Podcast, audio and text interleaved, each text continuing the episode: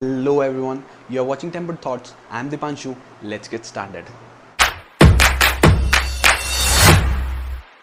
As we talked about various habits in the previous videos to reach that 1% or uh, the habits for your self development, whatever you- you're gonna title them, uh, I'd say go and watch all those videos too if you are new here.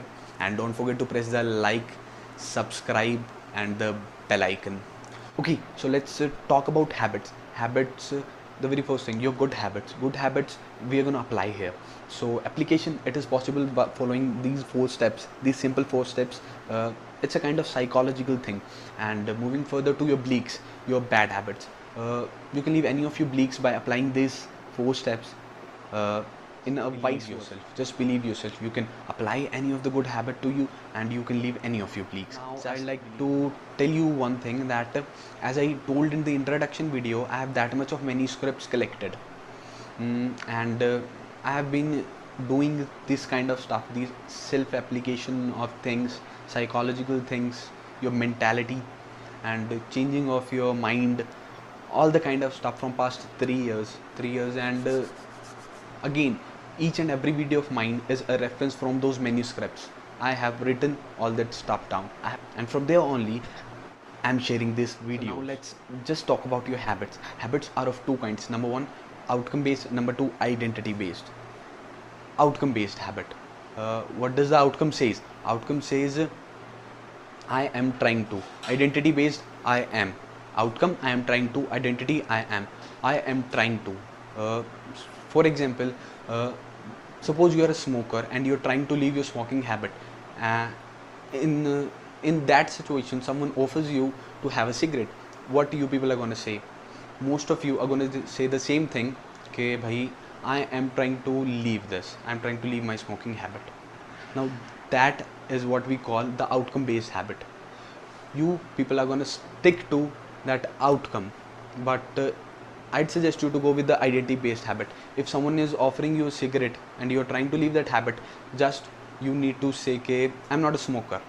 This hits your identity, and this kind of things go directly into your conscious mind, then uh, to your subconscious. The next time, whenever you'll think of having a cigarette again, uh, your ad, your subconscious mind is going to hit you with the identity that you are not a smoker, and that's how it works. I'm going to tell you the four golden steps of application or uh, non-application of these four steps are cue, craving, response, reward. Step number one is cue. Uh, cue makes you remember the result the result of application of this habit how it works you know better what kind of habit you are applying and what result you're going to get uh, and for that i'd suggest you to uh, write the result on some kind of paper having having it pictured somewhere and uh, you just need to look that result always. It should be in front of your eyes at least uh, twice a day or whenever you get up it should be in front of your eyes. It goes like uh, you can have it on a wall where you get up and directly had a glance on it.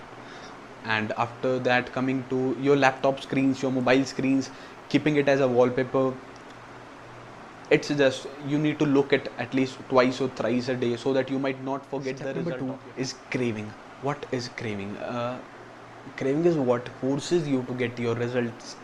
Uh, so in simple words you keep the object which is stopping you from reaching your results away from your eyes. Somewhere there in any other room or let us take an example your mobile phone which is stopping you to reach your results. And what you want to do here is set up some alarms in your mobile phone for its usage uh, just like taking just two hours a day for it. And uh, i'll take uh, i'll tell you here okay there's a simple way of leaving your mobile habit. It goes like taking a 12 to 15 digit password on it and uh, till you'll be able to fill that password. Your subconscious mind hits your conscious mind that you have decided not to use it more than this time. And by that time you are filling that password you leave your mobile. Step number 3 is response. Response is what you are responding towards that habit. And i'd say to record that response which actually motivates you and when you have a analysis of it you're going to get the points where you are leaving your habit or which are the negative points or bleaks which are hitting you. You can just eliminate those things Now- then. The final and fourth step is a reward which is reward gives you satisfaction. Now i'd say you to divide uh, any of your habit into 66 days. As it takes 66, 66 days to develop uh, it a kind of lifestyle.